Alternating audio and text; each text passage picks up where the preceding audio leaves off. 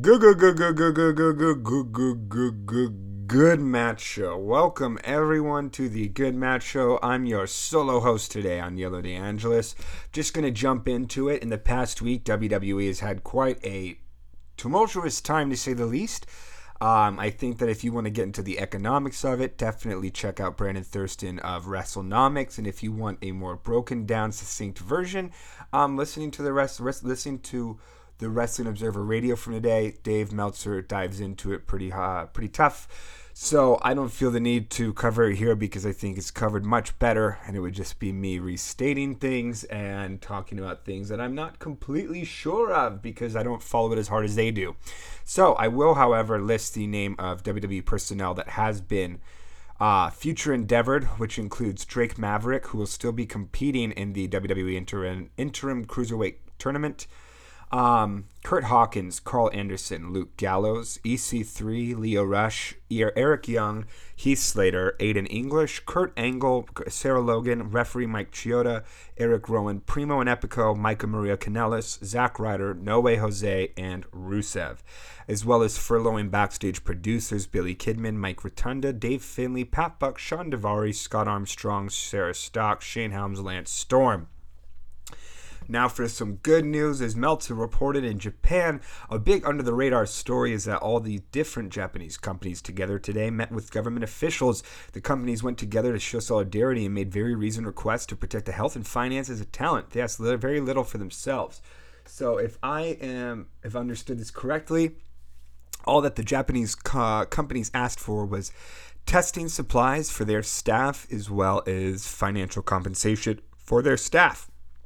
Primarily the wrestlers who are not wrestling right now. Um, the representatives for the companies were from All Japan, Suwama, Stardom, Mayu Iwatani, D D T was Harashima, Noah was uh, Naomichi Marufuji, New Japan, Tanahashi, Hiroshi Haas was the main representative, as well as some other people from Diana and other companies. Um, now then, just in general for Japan at this time, there's... Uh, I think it's finally somewhat shut down, which is unfortunate. If there's any company still running, I think it might just be Pro Wrestling Noah, as they are doing the Global Tag League out of their studios. Um, the Global Tag League so far has been okay. Um, it hasn't really been anything that I would recommend to go out of your way of. I would say that if you're starved for wrestling at this time, it's a successful diversion, but it's um, it's nothing... astonishing. The matches have a very off sort of pace to them. It feels like they are working matches that would other that would normally be worked in front of a crowd, but obviously that's not the case right now. Uh, you need to change it up. You need to innovate and find new ways to tell stories in the ring without the audience being there. Um, so, and also just some really, really strange booking decisions. Like, I'm, I'm on the finals now, but for instance, they had... Um, Go Shiozaki get pinned in the fir- in the opening match, and then the team that pinned him lost in two minutes on the next day, and it just none of it really makes sense. Like Rene Dupree beating Kongo and things like that. Only, and you know that these teams aren't going to win, and Rene Dupree isn't really a lasting image of Pro Wrestling Noah. I guess I'm just confused by the booking decisions mostly in this tournament. None of it makes sense to me whatsoever. But yeah, if you are starved for wrestling entertainment, I would definitely recommend checking out the... Or no, I definitely would not recommend, but if you need something, check out Noah's Global Tag League. Um, there are five episodes, and each episode is less than an hour. Now then, on to some good stuff from Japan. B J W, Big Japan Wrestling's Strong Climb, which is a biannual G one-style tournament. This year with four blocks. In the A block, we have Yoshiki Inamura, Ryuichi Kawakami, Daichi Hashimoto, T-Hawk, Akira Hyodo. In the B block, we have Kazuki Hashimoto, Daisuke Sekimoto, Taichi Takazawa, Isami Kodaka, and Koi Sato. In the C block, we have Ryoto Hama, Yuji Okabayashi, Yuji Hino, Quiet Storm, Hideyoshi Kamitani, and in the D block, Takuya Nomura, Yuya Aoki, Jake Lee, Yasufumi Nakanui, and Kazuma Kakuta.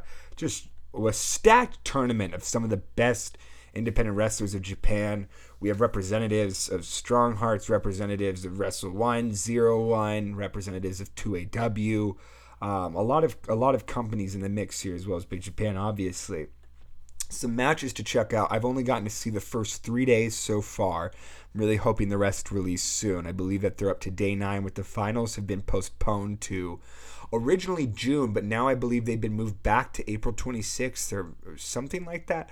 Japan, uh, Big Japan keeps kind of, you know, flip-flopping, I would say. So, but the matches to check out would be Daisuke Sakamoto versus Asami Kodaka, T-Hawk versus Ryuichi Kawakami, T-Hawk versus Daichi Hashimoto, and my new favorite, Yuya Aoki versus Yasufumi Nakano.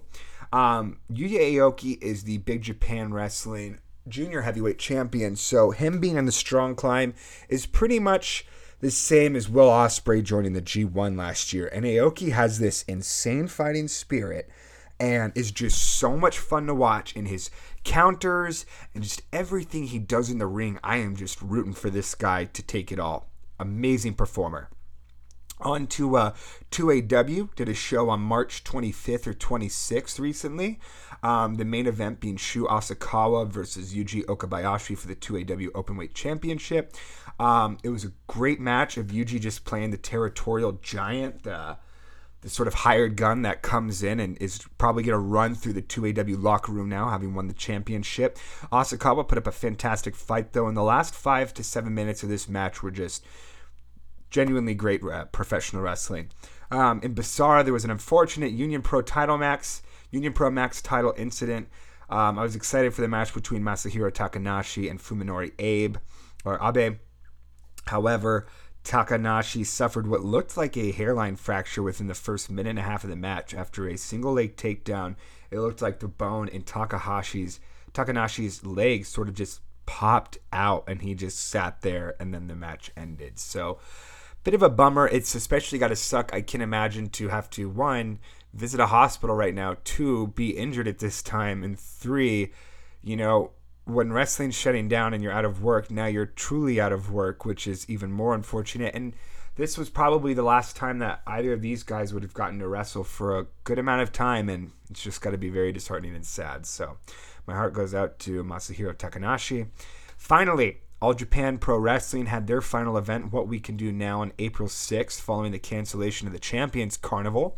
It was a six-man tag match between Kento Miyahara, Suwama, and Zeus, taking on the team of Jake Lee, Shuji Ishikawa, and Yuma Aoyagi. Uh, Aoyagi.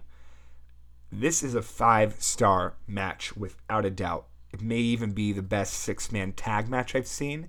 It goes about, or no, it goes sixty minutes, and what I would say for the more casual fans or for the fans that aren't as well versed in Japanese wrestling, what you have here is essentially the equivalent of if W W E one day just said, you know, well, we're not going to be able to film wrestling for a bit, so let's go all out. And they did a six-man tag featuring the teams of John Cena, Bray Wyatt, and Roman Reigns versus Randy Orton, Seth Rollins, and Daniel Bryan. Think about the amount of history, the amount of backstabbing, love, friendship, hatred that permeates all six of those interactions. So not only do you have people like Jake Lee and Zeus murdering each other, Shuji Ishikawa and Suwama quite literally beating each other to a pulp, but you also have Suwama and Kento Miyahara beefing on their own team as well. And so many stories roped into this epic, massive, just beautiful storytelling match. I mean, it's just, this is everything that you could ever want out of wrestling. It, the sixty minutes blow by. It is stiff. It is powerful. It is six men who don't know when they're going to get to wrestle next, giving it their absolute fucking all. And what's fantastic too is that in the audience, there there are no fans, but rather the All Japan Pro Wrestling office staff, as well as a couple other wrestlers. And so there doesn't, there is no lack of noise, to say the least, and they even do chants for Ishikawa and all the people. And my God, yeah, I'm not going to spoil the ending of the match, but it's a battle, and it ends like a fucking battle. It's just, go out of your way to check this one out. Um, concluding our coverage of Japan right now, I wanted to close with a quote by Hiroshi Tanahashi that he gave at the House hearing for Japanese wrestling recently. He said, "I think it should be acceptable for professional wrestling to be the last sport to return to full activity. I want people to know that when professional wrestling is back, then and only then it means truly that Japanese entertainment has properly recovered. Thank you, Ace." Um, on to a little bit of coverage. So Monday Night Raw this past week, we now have our main event feud. So as this past Friday, we got Braun Strowman versus Bray Wyatt. Now we're going to get Drew McIntyre versus Seth Rollins. I think if we look back at last year's Postmania, this is a hell of a lot better than Kofi Kingston versus Dolph Ziggler and Seth Rollins versus Baron Corbin. So while Drew McIntyre and Seth Rollins is a matchup that I think, I can't really tell how many times we've seen it before, but it feels familiar. I am confident that these two will go all out. Um, and then I think that Bray versus Braun is actually a f- completely fresh feud, and it writes itself. So here's to hoping that it's not limited by the sort of kayfabe constraints of The Fiend. Um... There was a pretty good match between Aleister Black and Oney Lorcan, as well as Ced Ricochet and the Viking Raiders. I thought that was a great three point seven five star match. Um, Rick Ced Ricochet really put heat on the Viking Raiders in the first five, ten minutes of this match. I mean, it was just move after move after move, but flawless tag team wrestling, and they came up short. But you could tell that they are starting to really blend cohesively as a team, and I think that's what you need. And also I love the fact that the Viking Raiders still won because, as uh, Don Callis said, an established tag team should always beat two thrown together stars. Um, now then for A E W Dynamite, Jon Moxley retained against Jake Hager in a, I think a thirty-five, thirty minute match, maybe twenty-five minute match given commercials, but um, in an empty arena match in Jacksonville.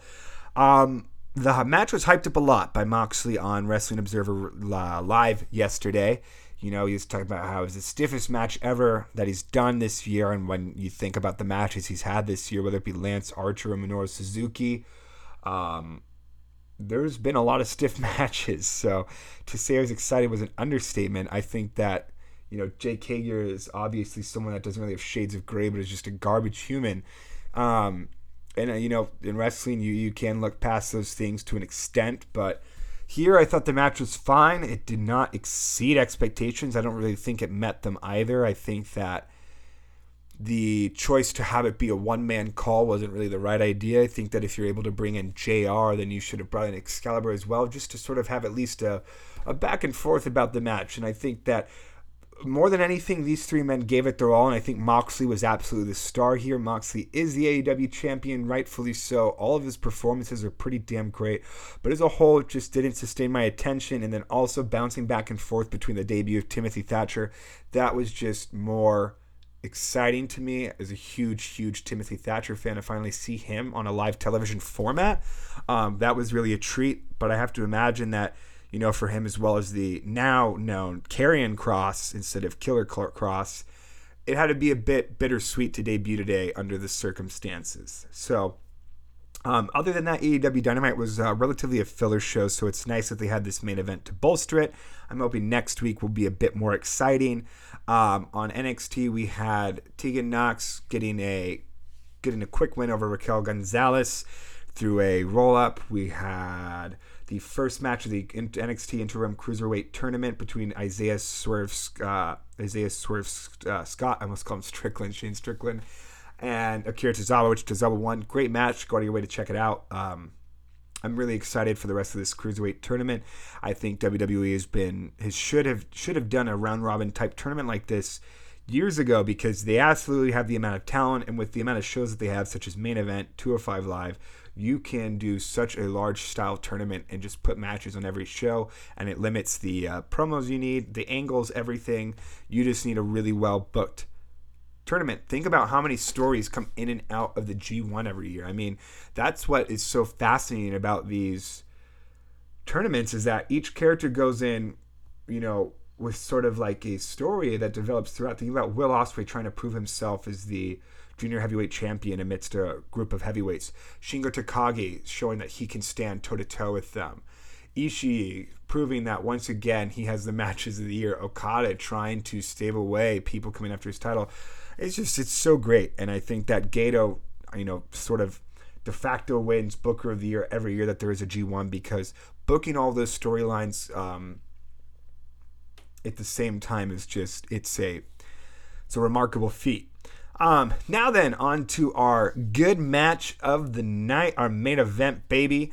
It is Terry Funk and Dory Funk Junior versus Stan Hansen and Bruiser Brody from All Japan Pro Wrestling, December eighth, nineteen eighty-four. So, a little bit of background on this match. The teams had two televised matches in nineteen eighty-three with inconclusive finishes. Thus, they had some unresolved issues, to say the least.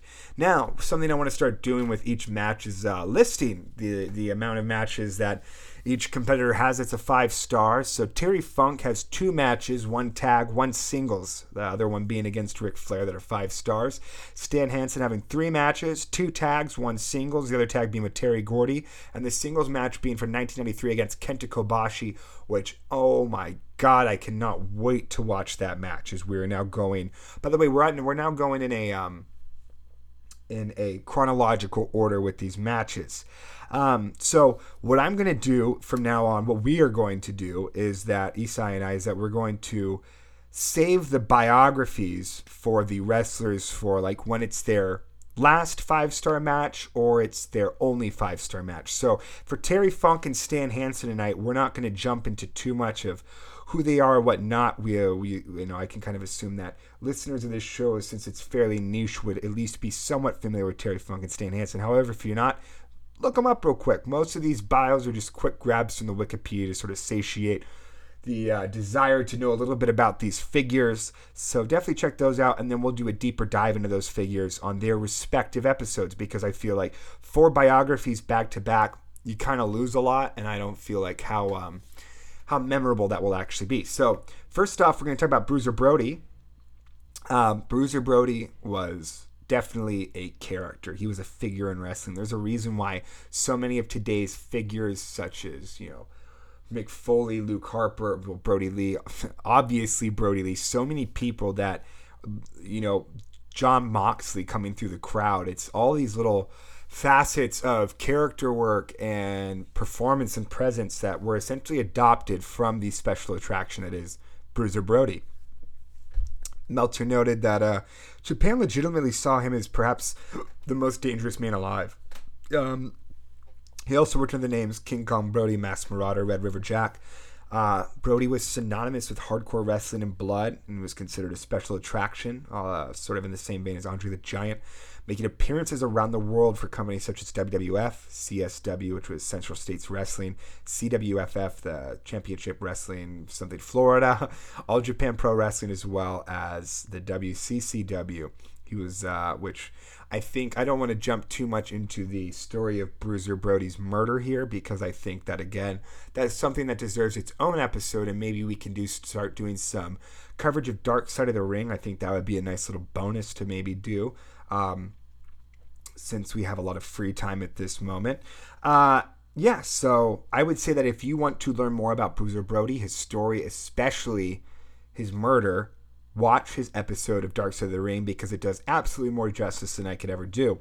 Um, in terms of accolades, Brody was a N W A champion, P W F World Tag Team champion, N W A C S W champion, N W A Florida champion, part of the Saint Louis Wrestling Hall of Fame in two thousand seven, uh, inducted into the W W E Hall of Fame in two thousand nineteen, the best brawler in the Wrestling Observer newsletter for nineteen eighty through nineteen eighty-four, as well as eighty-seven and eighty-eight, among many, many other accolades and championships. Now, on to Dory Funk Junior He was the son of Dory Funk and brother of Terry. He's a promoter of uh, the uh, Amarillo, Texas-based Western States Sports. He invented the Texas Cloverleaf Submission Maneuver, and still to this day, at the age of seventy-nine, runs the Funking Conservatory Wrestling School. Um, that's like Funking Conservatory. It's just got to be a player. I mean, like, that's, they know exactly what they're doing there. Uh, Dory Funk Junior is historically the second longest reigning N W A champion of all time, behind Lou Thesz, with a reign of four years. He was also inducted into the W W E Hall of Fame in two thousand nine. I want to check this real quick. I feel like Stan Hansen, I know, is also in the W W E Hall of Fame. Um, but it's Terry Funk. So Uh, Stan Hansen was inducted in two thousand sixteen. Okay, nope, Terry Funk was inducted along with his brother into the W W E Hall of Fame in two thousand nine. So that's awesome. So this is a match con- uh, comprised of four Hall of Famers. Wow, that's awesome. Um, Dory Funk Junior's career began in nineteen sixty-three. He wrestled for N W A for twenty-four years until eighty-seven, the, uh, All Japan for fourteen years from seventy-three to eighty-seven, the W W F in nineteen eighty-six. Hell, he'd even show back up again in All Japan in the nineties with Terry, and even E C W in ninety-four and ninety-six.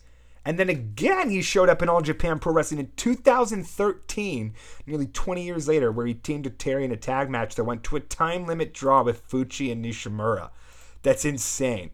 So at the age of seventy-three, Ter- Dory Funk Junior wrestled a tag team match that went to a twenty-minute time limit draw for All Japan Wrestling.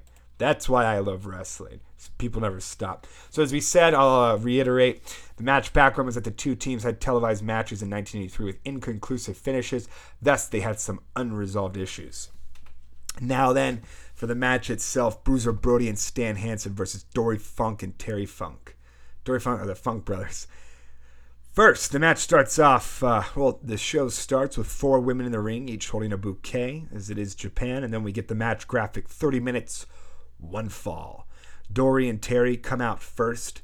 A fan in the crowd waves an American flag as Dory and Terry fight through a rabid audience to enter the ring.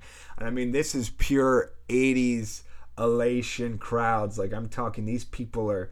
It looks like the barricades are going to crumble in, all that stuff where it's just absolutely rabid. Bruiser Brody and Stan Hansen come out next, just absolute fucking beasts. And the song that they come out to sounds like a uh, a riff on um, the Immigrant Song by Led Zeppelin. A whole lot of sonic elements playing there. A plethora of streamers enter the ring and dress the men as they prepare for battle. The bell then rings and Stan immediately begins attacking Terry, who is standing on the apron as Dory's in the ring. Dory and Hansen then begin to run the ropes, and Dory tags Hansen with a with a shoulder tackle. Hansen then applies a side headlock on Dory, who then uh, as he tags in Brody. And this is what we're going to see a lot is um, throughout the match is Stan Hansen and Bruiser Brody essentially hitting a couple moves, putting the other man in a submission, and then walking him back to the corner and tagging in their partner. That's uh, almost the entirety, actually. So this is psychologically, it's very sound. It is uh, this is a fight. Everything makes sense. These are guys who, to them, wrestling is absolutely real, and they'll do everything they can to protect it. So um, Bruiser Brody then hits the ropes as he's tagged in, kicks Dory Funk, who's pinned against the opposite side by Stan Hansen. So a lot of tag team maneuvers, a lot of uh, guys standing in the ring to hold the other guy down as the other hits him. Bruiser Brody slams Dory Funk and then hits an arm drag and a side headlock. Dory Funk makes his way to his feet and applies a headlock on a Brody. They then run the ropes, and Brody leapfrogs Dory Funk a couple times and then throws him into Stan Hansen's big boot. So it looks like every time when the Funks are about to get an inch, they meet defeat. Um, Bruiser Brody then slams Dory Funk Junior down and hits an arm drag into a side headlock. Shit, that's where I just was. My apologies. So he gets thrown into Stan Hansen's big boot. We then get a double-team Irish whip into a drop kick by Stan Hansen, who then uh, drops a big knee into Dory Funk's gut and slams him down. Stan Hansen then hits a running elbow drop into a pin, one count, and the first pin attempt of the match. Hansen applies a rear naked choke, and Funk fights to his feet. We still haven't gotten Terry in this match yet. Bruiser Brody slams Dory Funk again and applies another headlock. And again, as I said, there's obviously a system in play here. Grapple move, wear him down, double team. Grapple move, wear him down, double team. Dory Funk gets out, hits Bruiser Brody, and tags in Terry, who starts hitting punch after elbow after punch after elbow, and a snapmare, then a drop kick and a snapmare, and then he misses an elbow drop. Another classic case of getting an inch and then meeting defeat. Stan Hansen makes him pay for it then as Bruiser Brody and Stan Hansen strangle and mangle, ter- ter- strangle and mangle Terry Funk on the ropes. So it looks like they almost have him in a tarantula of sorts, except Brody's behind him in the ring and Stan Hansen's in front of him on the outside. And these two men are just, he's he's sort of pretzeled in between the ropes, all tied up in it, and they're just walloping on this guy, just brutally beating the hell out of him. Um, Bruiser Brody holds Terry Funk as Stan Hansen lays in a powerful kick to the gut. Elbows to the head and throws Terry into the turnbuckle as he lays in some stiff punches.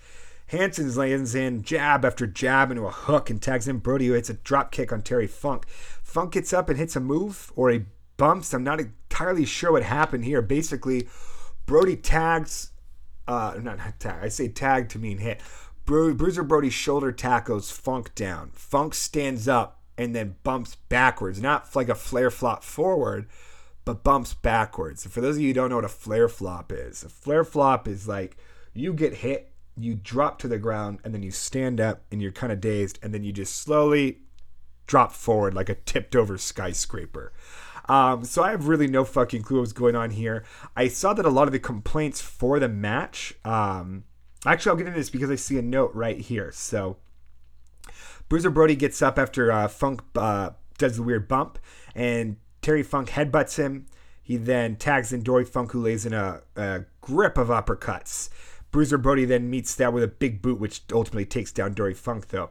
So a complaint that I heard with this match was that there was a distinct lack of selling between the men, and is uh, is that was accompanied by a distinct overselling by Terry Funk. And while I think that Funk does, Terry does oversell at times, I think that the other men are bumping big for each other when it calls for it. I mean, they don't drop down and lay there for two minutes, but I mean, they they. get off their feet, which is more than The Rock and Jason Statham and Vin Diesel do in the Fast and Furious movies. So I think that it's uh, it's nitpicking, I would say. And that's not even to say I'm super big on this match, because to me this was not a five-star match, but just because they're not laying down after it doesn't mean anything. They're playing with a surprisingly quick pace here that I appreciated. I think if this was any slower, it would have been pretty hard to get through this match.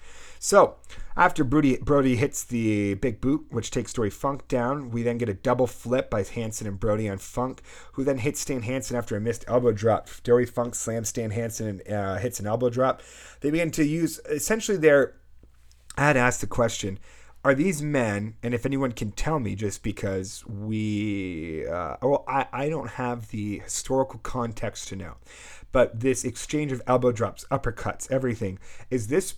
Is this the teams using each other's arsenals as a sort of sign of anything you can do, I can do better? You know, when a wrestler uses another wrestler's finishing move, it's it's typically pretty, you know, it, it's an impressive thing. What what you say with that is sort of fuck you, right? And um, so I guess I'm interested as to whether or not this exchanging um, was using each other's arsenals, or if merely these were just the moves of the time. And so each man just kind of did the same moves. So if anyone has any... Uh, Any notes on that? Let me know.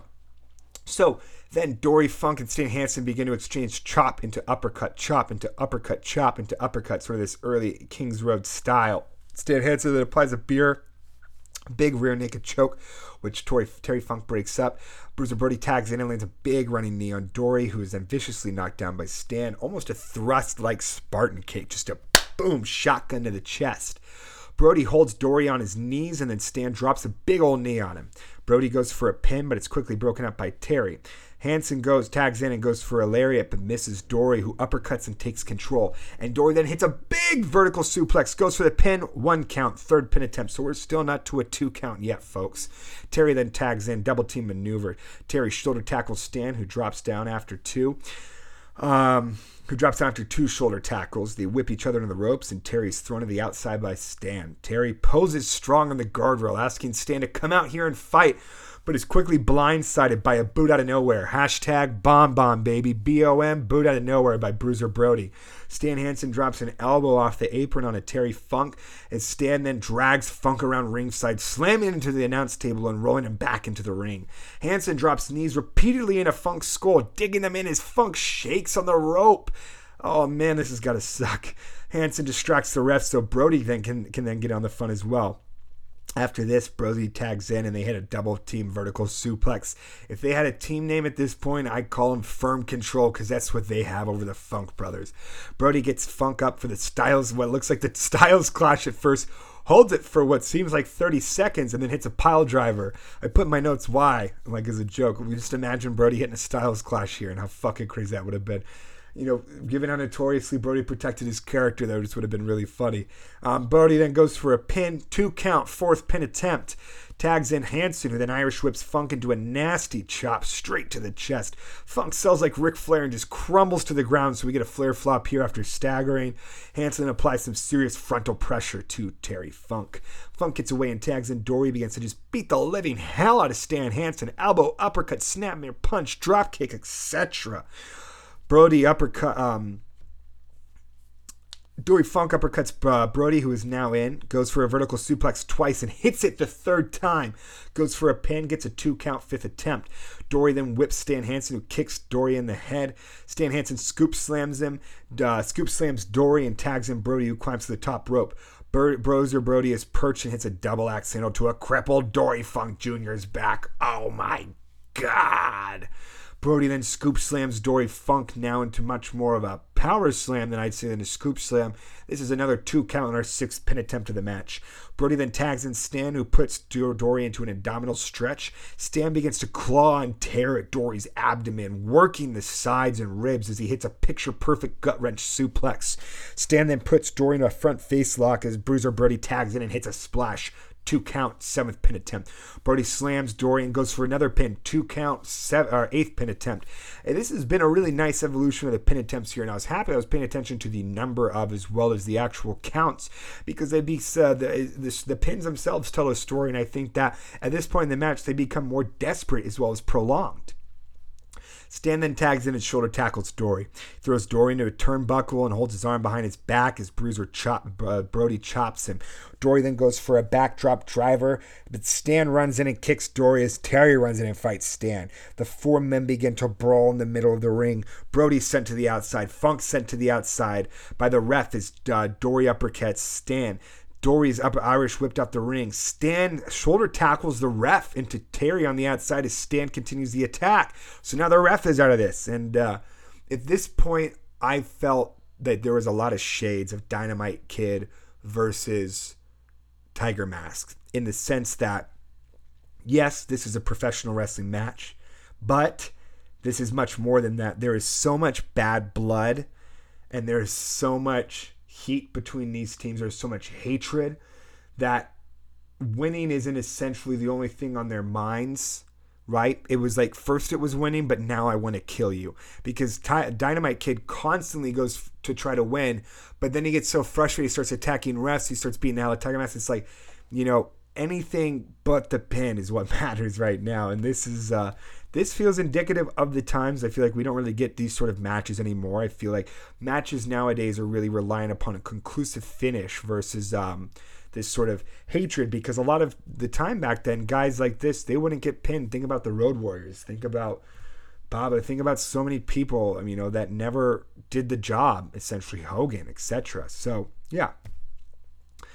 Um. So after this, the ref has been bumped out of the ring. Brody now drives Dory Funk's head into the announce table as Stan Hansen walks over with what looks like the most painful fucking Japanese table imaginable. This thing is tiered. It's got a little table underneath the table, right? They hit Dory in the back with the table several times. Terry then runs over to help Dory's and um, Terry runs over to help Dory or to help as Dory is rolled back into the ring. Terry then launches an attack on a Brody, but is hit by Stan on the apron, viciously hit and kicked down. Streamers begin to enter the ring again. The entire thing has broken down at this point, from the bumped ref to the men just beating the hell out of each other with tables and whatever they can get their hands on, to the audience now throwing streamers and just chanting loudly. Hansen hits a big elbow drop as Bruiser Brody plays defense on the apron against uh, Terry Funk. I would say this, this match is broken down. It's like holding a professional wrestling match on the island of Pinocchio where all the kids just break shit and grow donkey ears. So this is a chaotic environment, and I'm loving it. For, uh, Dory Funk is now crawling around the center of the ring as they show the injured ref on the outside being tended to. Hansen and Brody are just taking complete advantage of the situation and getting in hit after hit after hit. Brody begins to drag the ref back in the ring, and Terry begins to headbutt the damn ref right as he hits Brody and Stan Hansen with Brody's chain. A red shirt ref, I think maybe, but it could also just be All Japan staff, now goes in the ring. And Terry Funk begins to attack him as well. And to me, this was kind of like the emotions of the match have just taken over control completely. Like, is Funk trying, is Terry trying to protect his brother here from a pin by hitting the ref? Or is he just like, fuck it, we're completely out of control, buddy. Let's just get this damn thing going. So now there's been two refs hit. I get just Funk headbutting the ref is such a fun image. Um, They said Terry is now attacking them with the chains. This is really just dubbed into chaos as the rebel as the bells repeatedly ring and the men viciously brawl around. Again, it feels very reminiscent of Tiger Mask and Dynamite Kid. Brody and Stan Hansen throw the chair into the ring and brawl their way back to throughout the crowd. Funk hits them with chains again as they enter the back of the arena now. And as we cut to so Brody and Stan fight their way all the way to the locker rooms. Terry chases them with the, the, the chain. Terry's swinging the chain like Brody in the audience, almost hitting people. We get a cut to Dory Funk still laying in the ring like, God damn it, I'm absolutely too old for this already. This guy's still wrestling thirty-five years later. Or he looks like, oh my God, I'm about to sneeze and shit. Hard to say which one's which. Terry is now f- randomly fighting Young Lions or all just All Japan dressed staff in the entranceway. Terry returns somewhat to ringside and is spinning around the chain near the audience as Dory's being attended to by the All Japan wrestlers. Terry then re-enters the ring to some cheers. So the match is over. The match ends in a what seems like a double countout or a D Q. Baba is now ringside along with uh, helping Dory Funk. He walks out, and then Baba gets up on the apron, and it's like this total fucking brawl between dudes in office clothes and All Japan staff. And it's just completely nutty. So if anyone can provide context for what's happening here at the end of this match, I would be super, super grateful. Um, so yeah, I would say that overall thoughts from me, I feel like a five-star match really has to have a conclusive finish. And that's not to say that it always has to be one guy pinning the other. But even if it's like a time limit draw, like for instance, I that All Japan match, shit, I said I wasn't going to spoil the ending, but I just did. Okay, so the All Japan match, right, sixty minutes, goes to a sixty uh, time limit draw, right? But doesn't take anything away from the match because these guys fought their fucking hardest. But this one, it just doesn't feel like anything was eventually said. This match felt ultimately like filler in a bigger feud. And I'll have to go back and do my research to see if this feud continued, if there eventually was a conclusive finish. But, you know, it just didn't have that uh, that quality that kept me interested, fascinated, you know, uh, connected. So while this did have the believability and felt like a real brawl, it also had cycling to the same spots with no real payoff, which had the excitement sort of waning by the end. Um, it was a lot of feeling excited without any sort of reciprocity, and it's like, how long can I feel this excitement until I'm just gassed? It was an incredibly well-worked match, solid psychology, super indicative of the times, but not something that blew me away or that I'll probably even remember when all is said and done. Obviously, the crowds ate up these massive monster feuds back then, and while I do look back at it with a modern lens, it's still not up to snuff. Overall, for me, I would give this match three stars, which is the lowest that I've graded one so far. Um, even the Nobuiku Takada versus uh, Suzuki match I thought was better than this, and that was uh, about the same length and, you know, but oh well. I'm still really excited to be doing this, and uh, hopefully we get Eastside back. Hopefully he's feeling better so we can get him on the next show again. Let me see what the uh, what the next show is. So, and then also I'm going to start going back in time and doing some reports or just reviews of all G C W shows in chronological order, starting with two thousand fifteen. So, so far, we have done Dynamite Kid versus Tiger Mask, Kazuo Yamazaki. Oh, not Sasaki. My apologies. Kazuo Yamazaki versus Nobuiku Takada from U W F, as well as Bruiser Brody and Stan Hansen versus Dory Funk Junior and Terry Funk. So, next up, we have Kuniaki Kobayashi versus Tiger Mask from All Japan Pro Wrestling, March ninth, nineteen eighty-five. And I just noticed, and I'm not sure how long this has been added here, but it looks like Ric Flair versus Butch Reed from April seventh, nineteen eighty-two, from the promotion Championship Wrestling from Florida, um, from April seventh, nineteen eighty-two, is a five-star match as well. So it looks like that, huh, looks like we'll have to go back and do one on that as well. So, all right, everyone, thank you so much for listening. I hope you all enjoyed the episode. I hope you're all doing well and hanging in there. Remember, in a time like this, most importantly, take the time to be kind to yourself. You don't need to write the next great novel or make the next great film or anything. You just got to keep your head up. You just got to survive and just be there for each other. Have a wonderful day. And this is out from Good Good Good Good Good Good Match Show, baby.